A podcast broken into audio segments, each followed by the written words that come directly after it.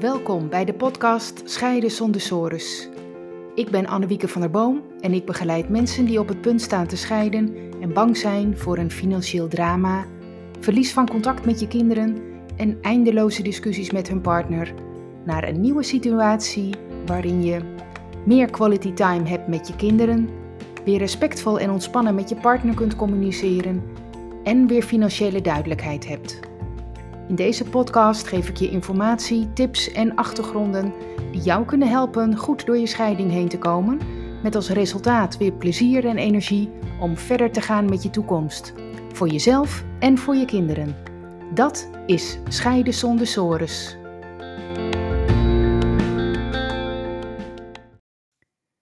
Deze podcast gaat over drie redenen waarom tegenwoordig steeds meer mensen kiezen voor mediation. Ja, ik kan me voorstellen dat je aan het oriënteren bent welke mogelijkheden er allemaal voor je zijn om straks alles voor je scheiding te regelen.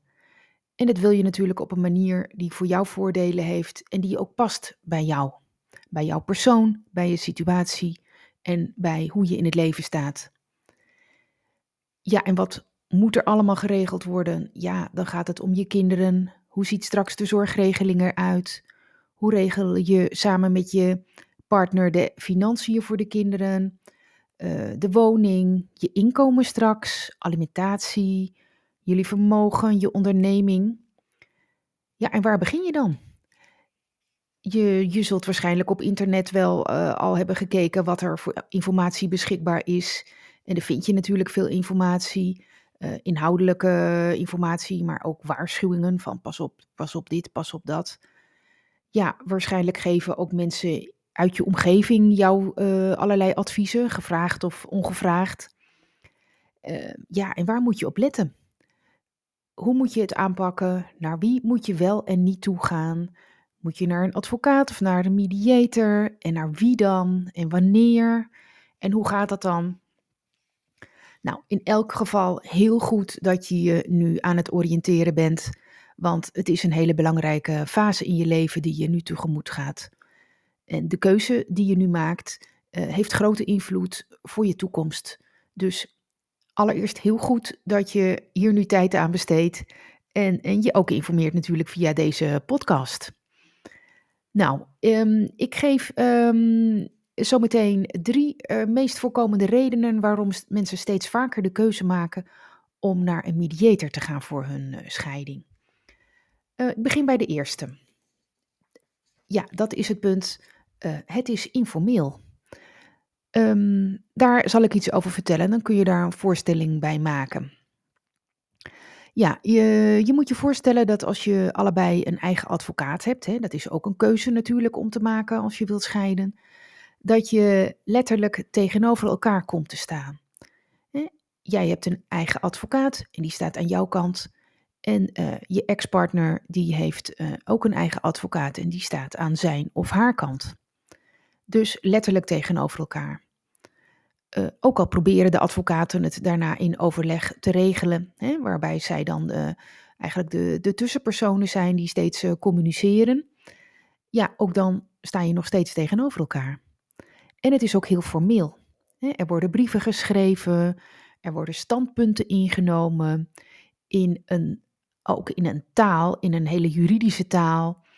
En uh, ja, dat is um, uh, natuurlijk heel zakelijk. En het kan ook onprettig overkomen voor jezelf als je dat niet gewend bent. En het, het is ook um, natuurlijk vrij onpersoonlijk. En je komt dan in een traject terecht waarvan je moet afwachten hoe het verder gaat. Hoe gaat dat dan bij een mediator? Nou, dan zit je samen aan tafel. Uh, dus uh, jezelf en je, je toekomstige ex-partner met de mediator, dus met z'n drieën. En de mediator begeleidt het gesprek. Uh, die zorgt er bijvoorbeeld voor dat jullie niet in ruzie vervallen, maar dat jullie uh, ja, toch wel netjes met elkaar blijven communiceren. Alles mag wel gezegd worden, maar dat het geen ruzie wordt en uh, dat er van daaruit ook gekeken kan worden naar oplossingen. En ja, wat ook heel belangrijk is, uh, de mediator zorgt er ook voor dat jullie allebei kunnen zeggen wat je op je hart hebt. Dus dat is ook heel persoonlijk. Daar is alle ruimte voor, voor allebei. En je kunt dus op je eigen manier zeggen wat je vindt en wat je voelt. Uh, over je verleden, over het nu, over de toekomst, in je eigen woorden. En dat is veel informeler. Je doet het gewoon op je eigen manier. En je kunt ook meer onderwerpen bespreken dan alleen de juridische die bij het advocatentraject uh, met, met procedures horen. want in een procedure is het vrij recht toe, recht aan. De onderwerpen zijn beperkt. Dan moet je denken, oké, het gaat over de verdeling van de woning. Oké, wie krijgt welk deel, wie welk geld. Spaargeld, oké, 50-50. En welke dagen zijn de kinderen bij jou en wanneer bij de ander? Hoe hoog wordt de alimentatie? Nou, dat is, uh, dat is allemaal vrij recht toe, recht aan. Wel belangrijk, maar er zit niet heel veel extra's bij. Maar bij mediation um, kun je dat veel ruimer trekken. Je bespreekt bijvoorbeeld ook hoe je de verjaardag van je kinderen wilt vieren. En uh, je kunt bijvoorbeeld bespreken welke kosten jullie nog van het gezamenlijke spaargeld willen betalen. Uh, of je kunt bespreken hoe jullie voorlopig om en om in het huis blijven wonen samen met de kinderen. En dat zijn geen rechtbankonderwerpen, maar het kan wel heel belangrijk zijn voor jullie.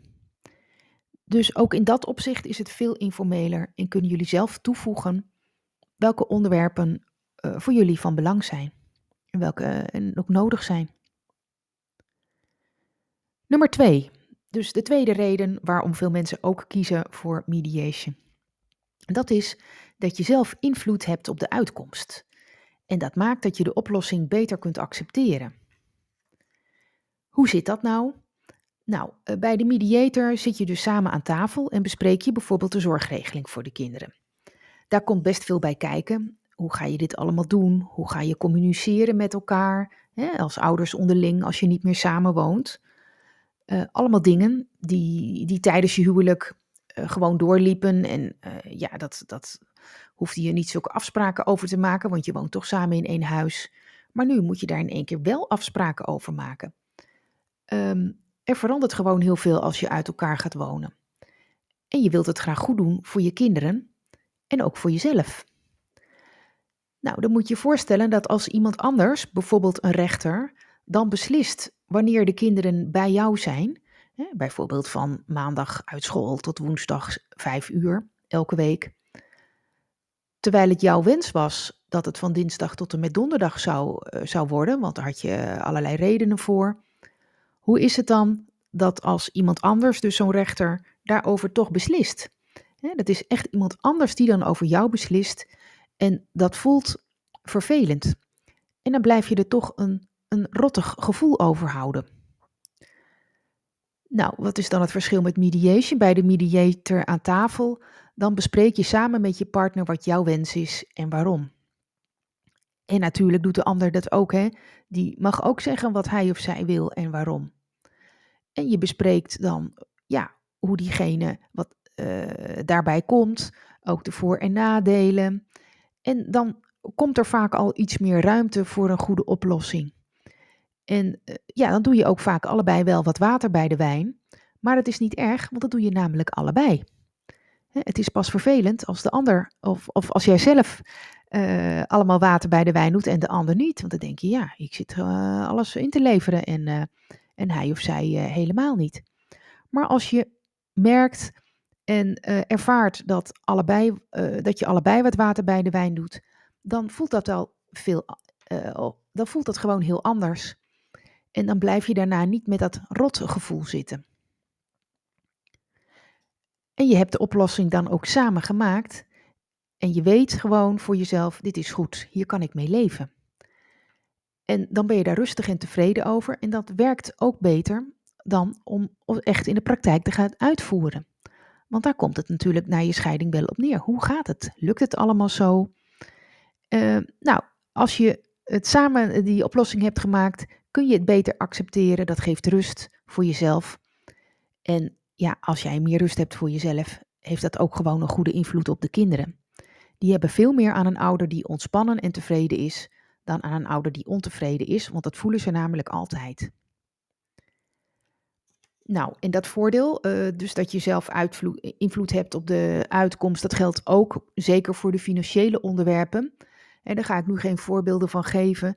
Maar ehm, eh, ook daarvoor geldt dat als je er samen goed over hebt gesproken, over jullie visie hierop, ehm, dat je daarna er echt achter, kunnen, achter de oplossing kunt staan.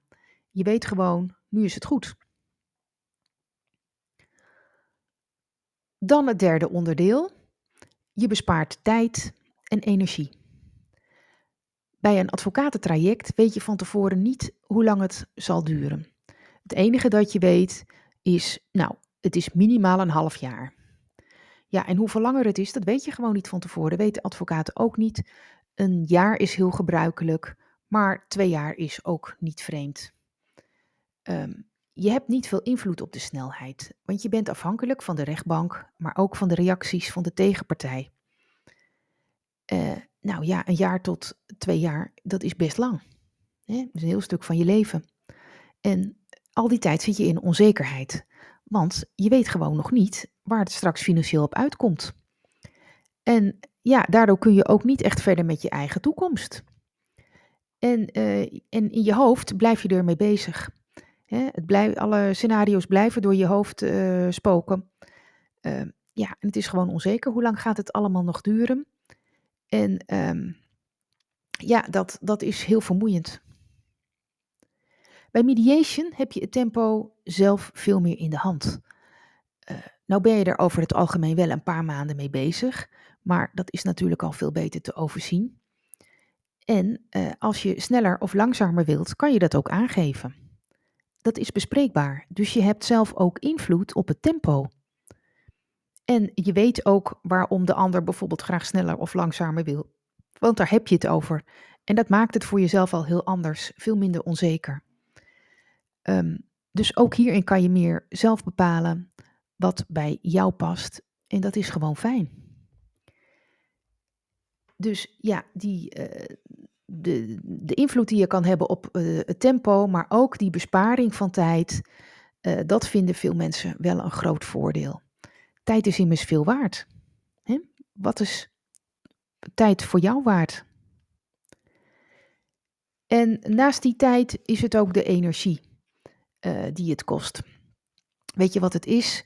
Um, tijdens het traject heb je nog geen zekerheid over de uitkomst. Hè? Dat zei ik net al, veel dingen zijn onzeker. En dat is belastend in je hoofd. Um, er gaan uh, waarschijnlijk veel scenario's door je hoofd heen. Hè? Uh, wat ga, als dit gebeurt? Wat als ik die keuze maak? Of als de ander die keuze maakt? Wat betekent dat dan voor mij? Um, ja, je raakt moe en soms ook zelfs uitgeput. Het, het vreet gewoon energie. Hoe je het ook went of keert.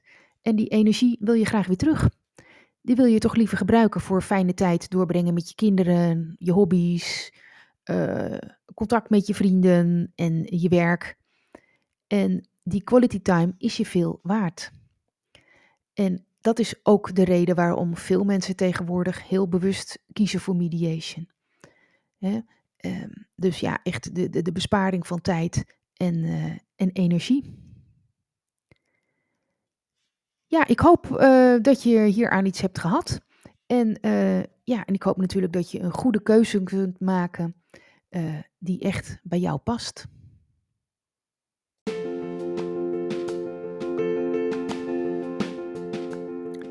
Leuk dat je hebt geluisterd naar deze aflevering.